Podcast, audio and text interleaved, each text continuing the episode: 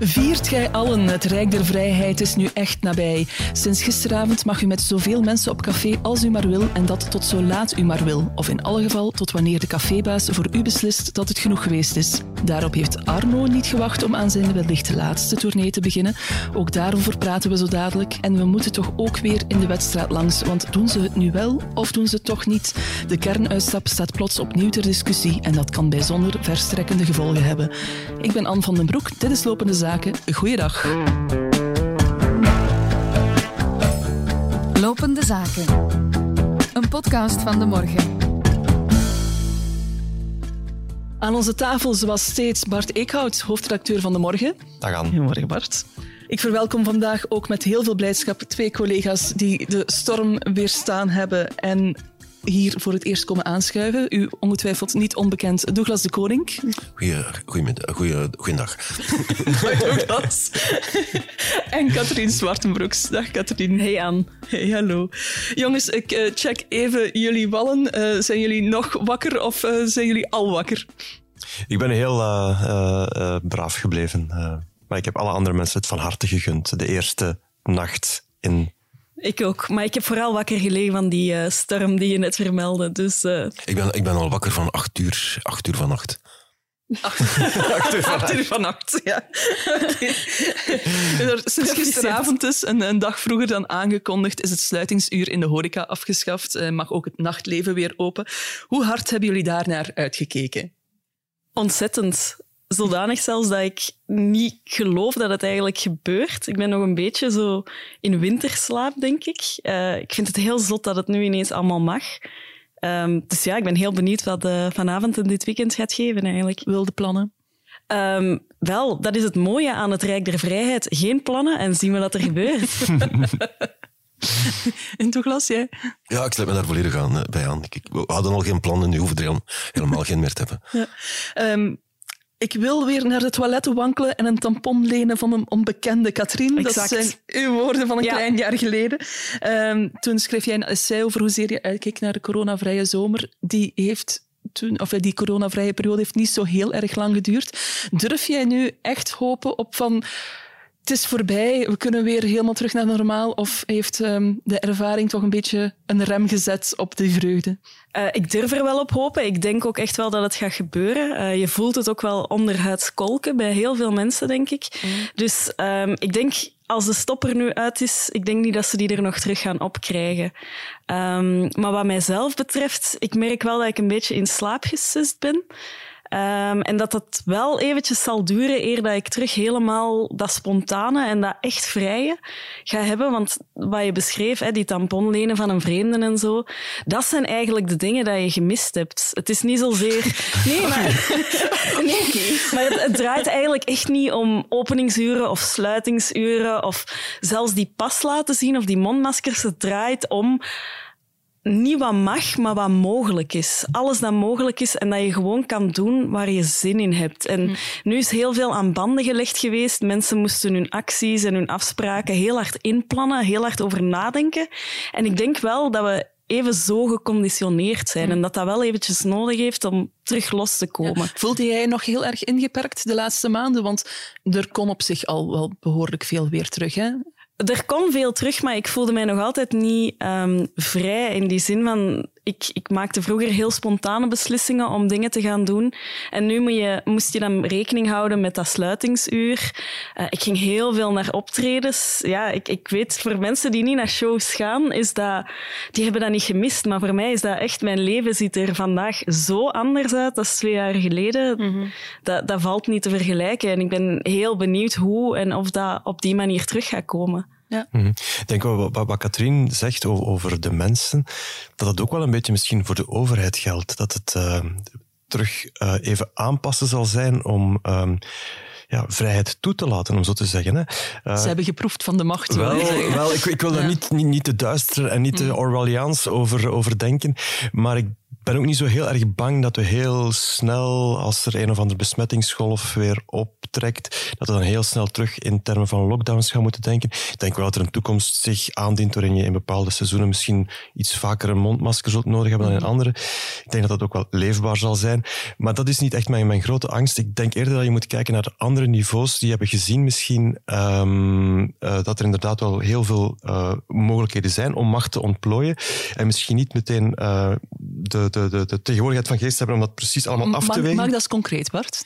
burgemeesters die te horen krijgen van mensen dat er op een basketbalveldje om tien uur s'avonds nog gebasket wordt en dat met heel veel geluid gepaard gaat. En die zeggen, avondklok, daar ben ik, dat, is, dat is gebeurd. Dat heeft mij van alle dingen die de voorbije twee jaar eigenlijk gebeurd zijn, uh, van de kant van, van de staat, is dat het wat mij het meest heeft verontrust. Dat je in een, mm. in een dorp, ik denk in de buurt van Puurs of zo, had je inderdaad een burgemeester die vrij snel zei van, ah, er lopen daar vier jongens rond, weet je wat we gaan doen? Avondklok.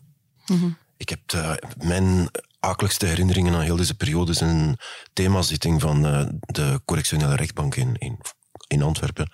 Die hadden een zitting georganiseerd rond lockdownfeestjes. En dat ging telkens om gastjes van ja, om tieners die met hun vieren ergens een, kamertje hadden en daar wat muziek en wat biertjes na tien uur s'avonds en die kregen daar boetes. Uh, ik heb bedragen horen uitspreken van 800 euro plus opcentiemen. En dan vroeg die rechter, maar je wist toch dat het niet mocht? En dan kwam het antwoord van zo'n kereltje en die zei, het was mijn achttiende verjaardag. Oh, fuck. En ik vraag mij altijd af, van daar zaten nog heel veel van die heel triestige gevallen bij. Hoe hebben die heel die crisis, uh, mm. hebben die zich laten vaccineren? Hebben die, hoe zijn die met, daarna met die maatregelen omgegaan? Mm. Mijn overtuiging toen was dat dat eigenlijk eerder een, een averechts effect heeft, dat die mensen nog jaren heel wantrouwig gaan kijken naar al wat overheid is. Vooral omdat die rechter op een gegeven moment zei, uh, dat staat nu op uw strafblad, jij gaat nooit in dienst kunnen komen van, van de overheid. Mm -hmm. Ja, die, die wereldvreemdheid van, van de wetgevende macht vond ik echt waanzinnig. Uh, hoe dat er dan bijvoorbeeld gereageerd werd van die basisdingen van we mogen terug naar de bioscoop en dit mag en dat mag. Een grijze zone die zo heel duidelijk stelde mhm. van dit is wat wij doen, met onze vrijheid. En dat is de norm. En niet denkende inderdaad aan van die gastjes die 18 worden, van die gastjes die misschien ja, meer op, op straat met hun vrienden eigenlijk mm. doorbrengen dan op café of zo van die dingen. En daar was gewoon nul begrip voor. En wanneer dat je dan kwam zeggen van ik voel mij nog altijd ingeperkt in mijn vrijheid, ik voel mij niet goed, dit werkt niet voor mij, dan werd er zo gerepliceerd met maar dit mag toch. En iedereen werd zo binnen een keurslijf mhm. gedwongen ja, dat, dat misschien wel past uh, bij het leven van politici maar, uh, en hun gezin, maar dat voor een heel groot deel van de samenleving gewoon geen realiteit of niet werkbaar was, gewoon te koer. Dus ik hoop echt dat we daarvan geleerd hebben, op zijn minst, dat dit land uit veel meer soorten mensen bestaat dan ja, de middenklasse met een tuin waar dat je via het poortje wel naartoe kan. Allee, dat was echt waanzin. Ja, ja. Um, hoe, hoe heb jij die twee jaar zelf beleefd? Wat heeft dat met jou gedaan? Denk je dat je erdoor veranderd bent? Ik heb het gevoel dat ik mij eindelijk naar mijn leeftijd gedraag. nee, uh, ik, heb, ik heb wel het gevoel dat ik um, tegelijkertijd kalmer en onrustiger geworden ben. En dat je over veel meer dingen nadenkt, waarom dat je bepaalde dingen doet, veel meer afweegt, waarom dat je buiten gaat, met wie dat je afspreekt. En dat vind ik echt verschrikkelijk. Um, al het spontane is, is, is er precies uitgecijpeld. Um, en pas op, hè, ik, ik was sowieso al een heel vrij persoon. Hè. Ik, ben, ik ben heteroseksueel, dus ik mag met mijn lief over straat lopen zonder dat ik in elkaar gemapt werd. Uh, ik, ik, draag geen hoofddoek, dus ik heb vrijheid. Um, maar dat werd toch zo mhm. ingeperkt uh, de voorbije jaren, dat ik wel het gevoel heb dat ik precies in een winterslaap ben beland. En ik weet niet zo heel goed hoe dat ik daaruit ga wakker worden. Maar we zullen zien dit weekend. Ja, ik, ik, ik sprak een week of twee geleden met Mark van Ranst en uh, die zei toen tegen half maart, ja, dan moeten we echt fors kunnen versoepelen, want dan hebben we de tweede verjaardag van de pandemie. Als mensen beginnen te beseffen, dit is twee jaar. Um, is het dan gaan we pas echt een mentale weerslag krijgen. Dan, dat, dat krijgen we niet meer uitgelegd, dat we gaan dat niet meer trekken. Tegen, uh, dan, dan, dan moet het echt beter zijn. Voelen jullie dat ook zo aan? Wel, de, je, je moet eigenlijk een beetje onderscheid maken in die periode van twee jaar. Tussen het eerste jaar, waarin we eigenlijk geen vaccin hadden. En daarom dat ik voor die periode ook wel een beetje nog wel begrip wil hebben voor uh, de overheid, die ook totaal in het duister tast. Het was een periode Ja, waarin Voor wie ook alles heel, was. veel, heel ja. veel doden op heel korte tijd zijn gevallen, mogen we toch niet vergeten. Waarin er geen enkel eh, eh, middel was om, om, om, om, om, die, om dat gevaar in te dijken. En waar de overheid dus wel moest, dat dat soort drastische maatregelen nemen en, en onze vrijheid beperken. En daar zijn inderdaad, zo- zo- zoals Katrien en Douglas hebben gezegd, een aantal eh, schrijnende ongelijkheden blootgelegd. Maar het is niet dat die ongelijkheden zijn gekomen door de pandemie. Hè. Die ongelijkheden die waren er. Mensen hadden al wel of geen ruimte om, om, om, om thuis eh, te zijn, hadden wel of geen middel om gezond te leven. Alleen Ja, is dat nu heel erg, werken, is dat heel ja. erg een, een, een- onderscheidende factor geworden in, in de pandemie. Ehm, en de tweede fase is, eh, is een fase waarin, waarin het vaccin wel beschikbaar was, waarin we een beetje eh, tegen de limieten van, van de werkzaamheid van dat vaccin zijn gelopen, eerlijk gezegd.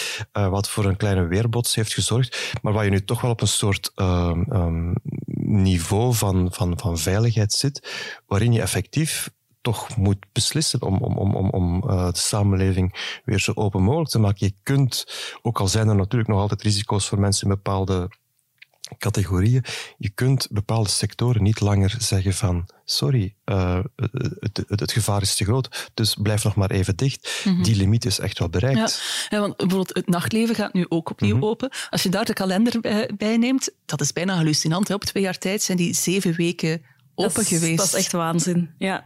ja, en daar werd dan ook altijd zo wat raar over gedaan. Zo clubben, dat is... Ja, enfin, dat hebben mensen toch niet nodig. Dat is een beetje een marginaliteit of zo. Hè? Maar ja, ten eerste zijn er heel veel mensen die dat wel nodig hebben. Ten tweede, de gigantische sector die daarachter schuilt.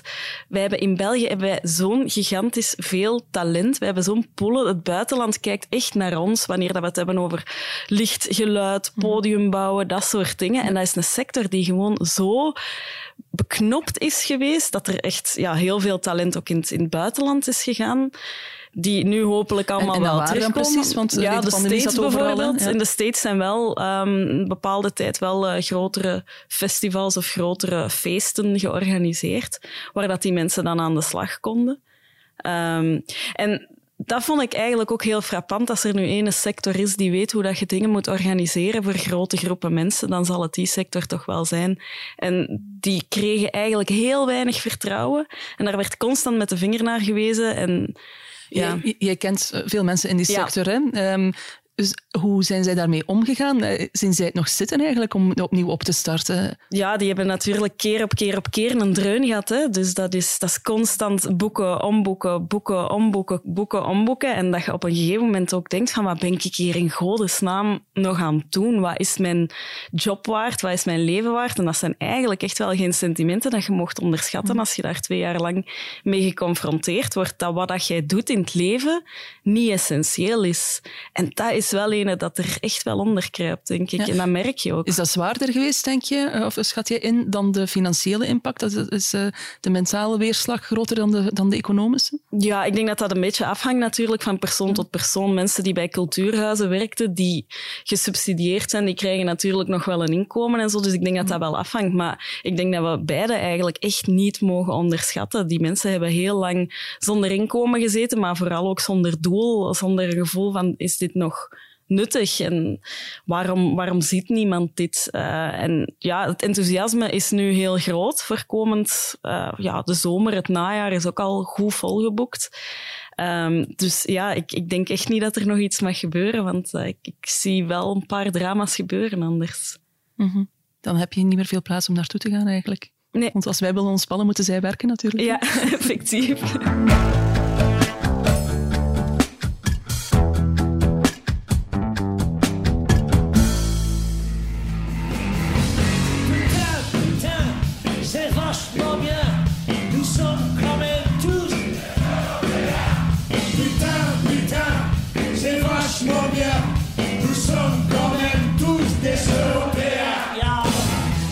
Putain, putain, c'était vachement bien. Arnaud Le Plus Beau treedt weer op. Eh, Wie erbij was, praten erover in onverholen superlatieven. Douglas, jij gaat volgende week kijken in Ja. jouw en Arno's geboortestad Oostende. Als je nu al die recensies eh, gehoord en gelezen hebt, ehm, eh, denk je dan van oei, dit kan nu alleen maar, nog maar tegenvallen? Of zijn de verwachtingen nog hoger gespannen? Nee, ik, had, ik heb zo live zitten kijken naar de Radio 1-sessie. Ik vond dat... Ja, tranen. ja, ik ken, ik, ken, ik ken Arno op twee manieren. Eh, ik was... ehm, ja, ik ging net, begon net uit te gaan toen ik 15 jaar was in Oostende. En dan TC Matic begon dan net.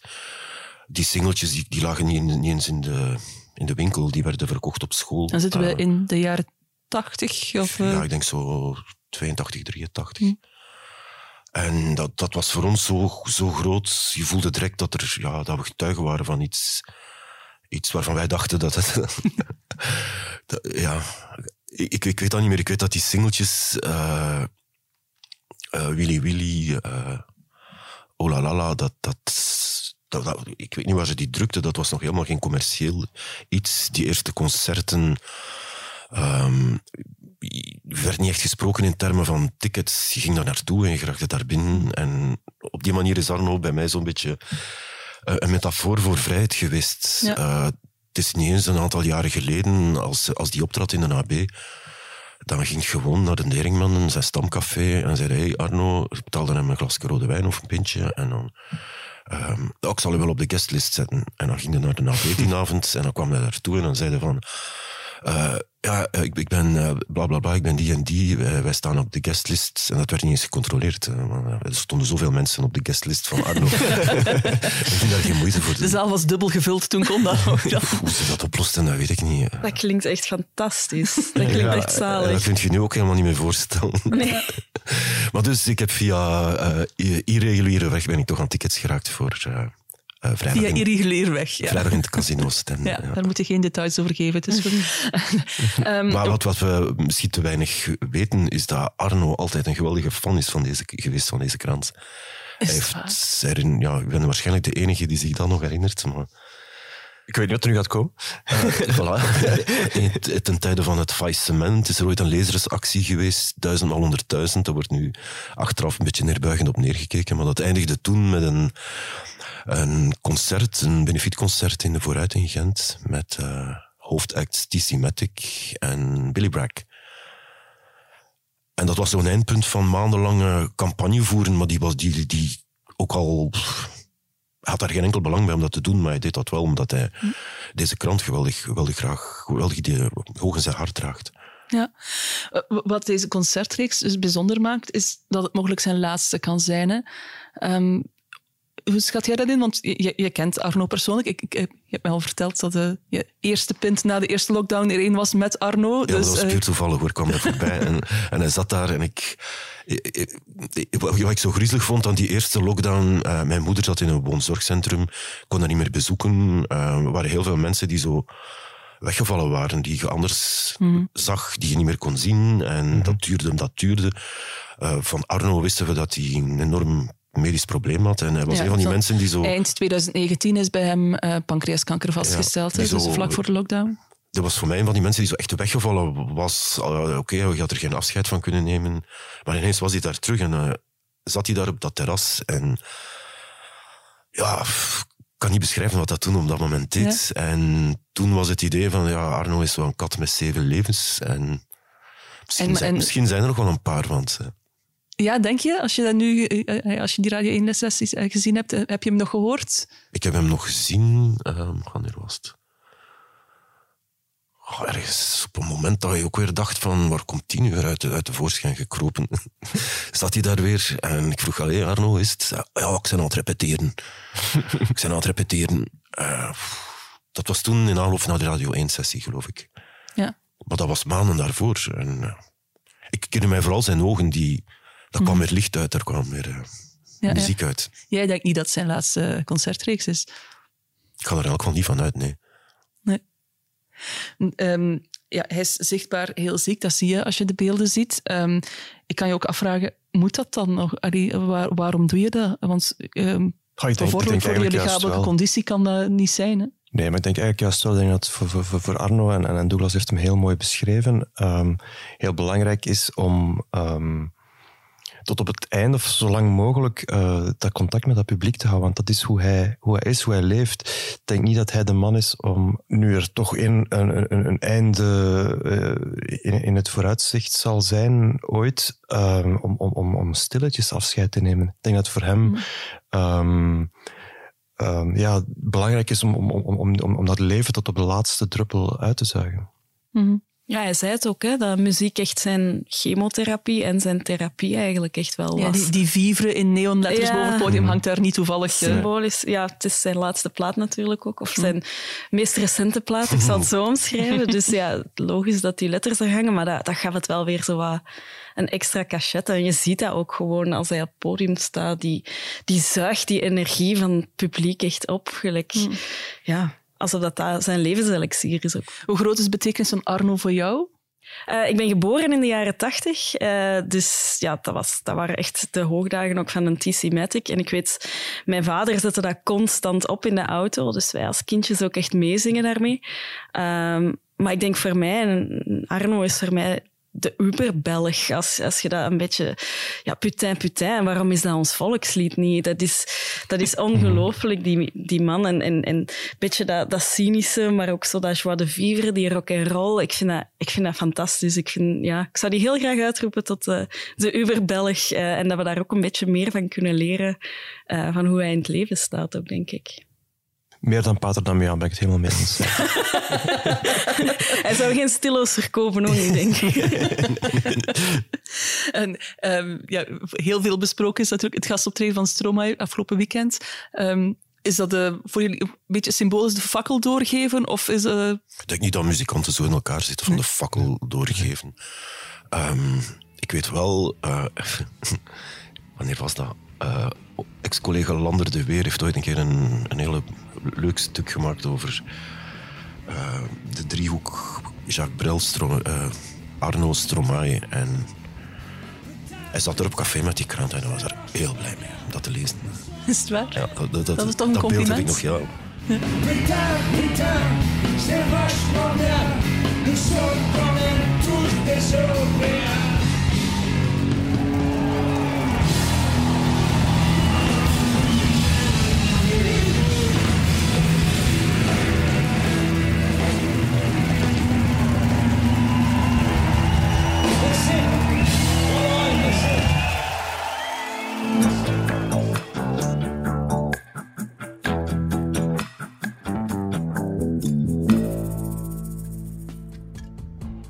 We hebben sinds het begin van deze regeerperiode een methode afgesproken. En die methode was om een beslissing te nemen gebaseerd op de feiten, gebaseerd op analyses, gebaseerd op experten. Het is natuurlijk logisch dat als je die analyse maakt, dat je rekening houdt met de feiten, ook met de meest recente ontwikkelingen, de meest recente feiten, en kijkt welke de impact daarvan zou kunnen zijn op bevoorradingszekerheid en op de betaalbaarheid. Geen cherrypicking, geen slogans. Want bevoorradingszekerheid, betaalbaarheid en duurzaamheid zijn niet gebouwd nog bij avonturen en nog bij losse flodders. Wij kennen in ons land vandaag het oudste productiepark. We hebben ook de duurste facturen van heel Europa, omdat we 20 jaar lang niet gehandeld hebben. Ik zei het al, eh, we moeten toch nog even langs de wedstraat, want het was toch schrikken gisteren. Eh, Open VLD en CD&V twijfelen plots opnieuw aan de kernuitstap. Al in 2003 werd beslist dat de laatste kerncentrale het licht zou uitdoen in 2025, wat intussen in ehm, politieke termen overmorgen is, eh, denk ik. Ehm, in december leek de discussie definitief beslecht toen premier Alexander De Croo zich in het parlement achter de groene energieminister Tine van der Straten schaarde en stelde dat het regeerakkoord uitgevoerd zou worden. Bart, hoe kan het dan dat we hier terug opnieuw over bezig zijn? Wat is het argument van Open VLD om terug te komen op eh, die eh, eerdere uitspraken? In de feiten is er inderdaad niks veranderd. Het is puur een kwestie van perceptie. En die perceptie is in de politiek een heel belangrijk eh, wapen over en weer. En met name gaat het over, over koopkracht. Ehm, er zijn een aantal krachten in de politiek die eh, de connectie hebben gemaakt tussen het, eh, wel, de uitstap uit de kernenergie en het duurder worden eh, van, van de, de energiefacturen, gasfacturen, waar we allemaal toch wel last van ondervinden. En dat is natuurlijk een heel toxische relatie, omdat ehm, het, als, je puur naar de realiteit kijkt, dan is dat verband er eigenlijk niet of nauwelijks. Er is, ten eerste draaien de kerncentrales nog vandaag, zelfs op volle kracht. Veel meer dan ze voorbije jaren hebben Oh ja, gedraaid. er hebben er zeven Ja, vol dus continu we, gedraaid zijn, we zijn volop jaar. bezig met onze kerncentrales te laten werken. En dan nog stijgen de, de, de, de, de, de, de facturen. Dus dat bewijst op zich al dat er geen verband is tussen Ja. die hogere facturen en ehm, eh, de al dan niet eh, hebben van kerncentrales. Maar wat natuurlijk wel zo is, is dat die facturen ehm, worden opgedreven door de stijgende eh, gasprijs. En dus is de vrees van sommigen dat als je als land meer afhankelijk wordt van, ehm, van gas en van de internationale gasprijs, dat je dan eh, veel meer moeite gaat krijgen om die eh, facturen onder controle te krijgen. Ook dat zit in realiteit veel complexer in elkaar. Ja, want wij hebben bijvoorbeeld maar 4 à 6 procent Ja. van onze gas komt uit Rusland. Ja, hè? klopt. Dus Ehm, eh, wij zijn niet zozeer afhankelijk van Poetin die de gaskraan Nee, goed, maar niet terugdraait. En dat is dan ook weer niet zo heel erg belangrijk voor die gasprijs, omdat dat op een Europees internationaal niveau wordt geregeld. Dus als er eh, onzekerheid is over gasvoorraad, dan zal dat ook eh, hoe of wat die, die, de gas die bij ons door de leidingen loopt, van waar die ook vandaan komt, zal dat een impact hebben. Ehm, maar eigenlijk is, is, is de, de, de, de, ehm, de, de, de aanwezigheid van, van, van die kerncentrales daar niet zo geweldig belangrijk voor. Te meer, wel, maar dan herhaal ik mijn vraag hè, van waarom, als, als die kern, als er geen echte link is tussen de kerncentrales en eh, de energiefactuur, en het draait toch om koopkracht volgens jou, waarom doet Open VLD Omdat dit dan? politiek bang is. Politiek is bang van ehm, eh, een volkswoede die in, in een aantal laagjes eh, zich aan het opbouwen is. De onderste laag is toch wel, waar we het al over gehad hebben, twee jaar vermoeidheid door allerlei vrijheidsbeperkingen. Veel mensen hebben het daarvan op de zenuw gekregen, om het zo maar te zeggen. En daar komt nu ook nog eens bij dat mensen, eh, heel veel mensen, ehm, echt wel of veel geld aan het uitgeven zijn om zich te kunnen verwarmen of om het licht te kunnen laten branden. Maar het is vooral die verwarming die eigenlijk wel een rol speelt. En daar wordt een antwoord van de politiek verwacht dat die politiek eh, niet per se kan geven.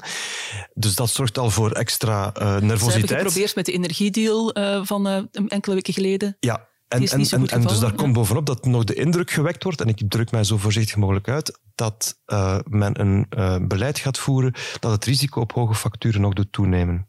Ja, want je had het er juist ook over het vertrouwen van het volk in de politiek. Ik denk dat dit ook wel echt eh, bij mensen die geen diploma energie hebben en, en mensen zoals ik, die daar eigenlijk ook niet echt heel veel over weten, van kernenergie ja of nee, die gewoon een hoge factuur hebben. En dan zien we dat gebakkelei in, in de wedstraat en dan denken we ook van mannetjes, waar zijn we mee bezig in godsnaam? Mhm, mhm. Ik denk dat ehm, dit is natuurlijk een heel erg ehm, bij uitstek een slecht gemanaged dossier.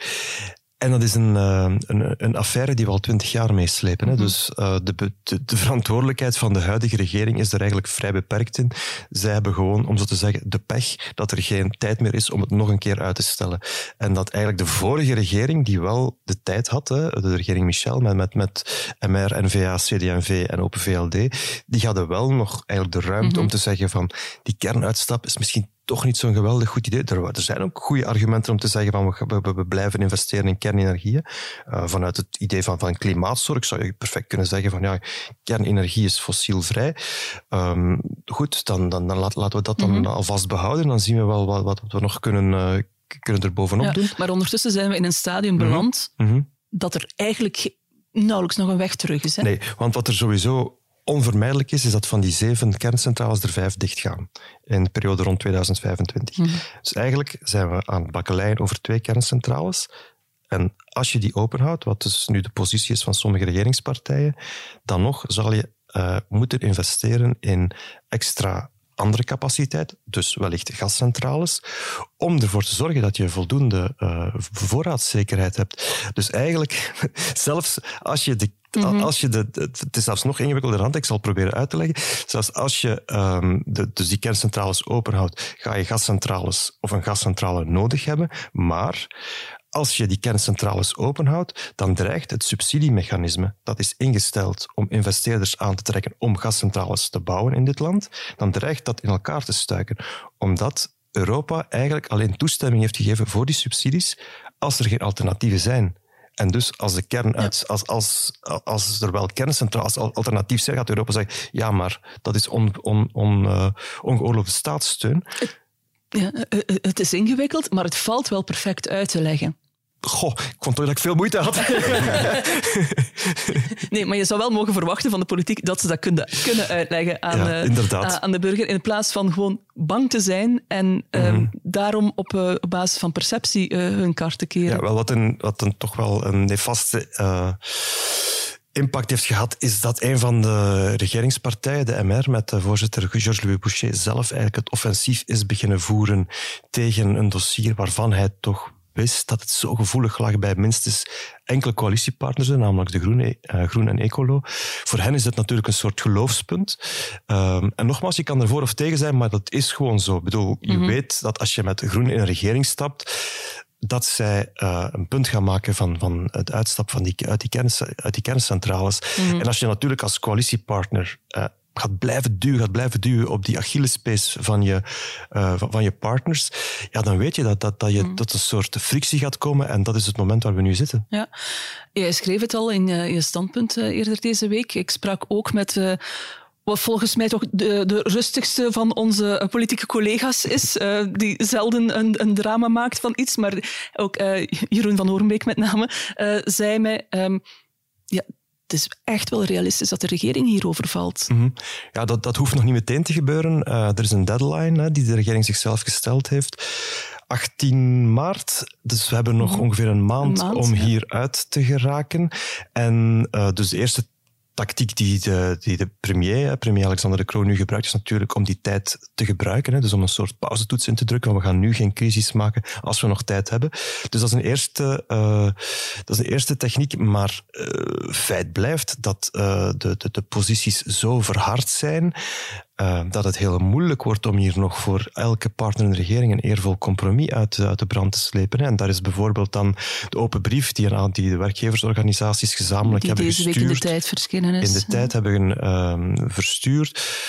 Heeft natuurlijk de positie van de oppositie binnen de regeringen, zeg maar kamp MR, heeft natuurlijk heel erg versterkt en doet andere partijen omwille van wat ik net gezegd heb, omwille van de angst voor uh, die perceptie en voor het idee dat mm -hmm. de regering koopkracht van de bevolking niet belangrijk vindt, heeft die andere partijen doen kantelen. Wat betekent dat Groen nu eigenlijk bij de Groenen, want het, ze zijn natuurlijk met twee, um, geïsoleerd zijn gaan staan in die regering. Als ik dat zo hoor, dan, dan is er ook geen goede weg meer uit. Hè? Ofwel leidt, leiden liberalen met de premier op kop gezichtsverlies, Hmm. Ofwel uh, ja, worden de groenen uh, volgeraakt op uh, knal, knal, op een kernpunt. Ja, en daar zit je met een soort paradox. Er is op dit moment een wet die de kernuitstap regelt. Um, dus stel dat de regering er niet uitkomt en Alexander de Croo naar de koning moet en zegt sorry, het is voorbij, dan valt de regering, worden er in principe wordt het parlement ontbonden, worden verkiezingen uitgeschreven, maar gaat eigenlijk de kernuitstap gewoon door. Dus dan heeft Groen wat het wil, behalve dat de kans bestaat dat de kiezer hen vervolgens een kopje kleiner maakt. Dus dat is een beetje de paradoxale situatie. Mm -hmm. oh, dat vind ik altijd zo... Ja, ja sorry. bijna provincialistisch. Uh, ik ken er natuurlijk helemaal niks van van Tossier, maar als ik dat gewoon als lezer bekijk...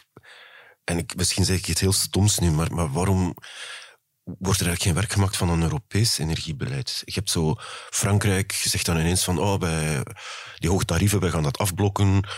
Maar we leven allemaal op een zakdoek bij elkaar. Ik bedoel, als hier, uh, het is niet zo lang geleden dat er in Doel bijna gigantisch incident is geweest door, door een geval van sabotage. Als dat een Chernobyl wordt, dan is dat geen kwestie meer van België, mm -hmm. Nederland, Frankrijk. Nee. nee, nee want ook de voor een vergunning voor een kerncentrale moet je toestemming hebben tot duizend kilometer rondom. Dat waren we nog dan vergeten, zit je al tot in... Uh, Waarom? Er zit vooral Duitsland, Oostenrijk naar, waar die bepaald geen liefhebbers meer zijn waarom, van uh, kernenergie. Al die, al die kerncentrales in heel Europa zo dicht mogelijk bij de landsgrenzen. Uh, vind dat, vind dat een beetje absurd. Ik kan dat begrijpen vanuit de filosofie van de jaren 50, de jaren 60, toen men nog heel erg geloofde in, in, in al die natiestaten. Maar... Ja, energiepolitiek is natuurlijk, um, en, en dat, ook dat hebben we uh, geleerd de voorbije weken, is natuurlijk ook een kwestie van, van, van geopolitiek. En daarom dat zeker een aantal grote landen uh, die strategische beslissing graag bij zichzelf wil houden en niet wil uitbesteden aan Europa. En dan zit België inderdaad, zoals vaak, op een, in een soort grensgebied tussen twee grote blokken. Aan de ene kant heb je uh, Frankrijk, dat uh, uh, juist heel erg een soort hernieuwd geloof beleidt in, in, in kernenergie. En aan de andere kant heb je Duitsland, dat helemaal af wil van die kernenergie en middelen zoekt om, om, om, om, om, om, om het op een andere manier te proberen. En wij zitten daar een beetje tussen, zoals zo vaak. -hmm. Zie jij hier nog een elegante weg uit? Op dit moment niet. Um, maar uh, dus ik denk echt dat, dat, dat het risico reëel is, dat, dat, dat, uh, dat dit tot een gigantische clash in de regering komt. Maar zoals ik gezegd heb, een regeringsval lost eigenlijk voor geen van de partijen veel op omdat enerzijds dan uh, die kernuitstap niet weg is. En anderzijds, um, ik vrees dat de rekening die uh, kiezers gaan presenteren minstens even hoog gaat liggen dan de rekening die ze zelf in de bus krijgen voor gas en elektriciteit. Ja, ik ga toch maar even rekenen. 18 maart plus 40 dagen. Dan zitten we ergens eind april, begin mei. Ja, Misschien dus toch maar niet te veel plannen maken Ze zullen dan. volop in code geel van ons kiezersrecht gebruik mogen maken. Dat zou eens goed kunnen, ja. ja. We volgen het uh, sowieso verder op de komende maand. Uh, dat was het uh, voor deze week. Bart, Katrien, Douglas, hartelijk bedankt. Volgende week zijn we er weer met een nieuwe aflevering van Lopende Zaken. Mocht u ons in de tussentijd iets willen vertellen, dan kan dat op podcasts.demorgen.be. En dan wens ik u alvast een heel prettig weekend. Tot volgende week.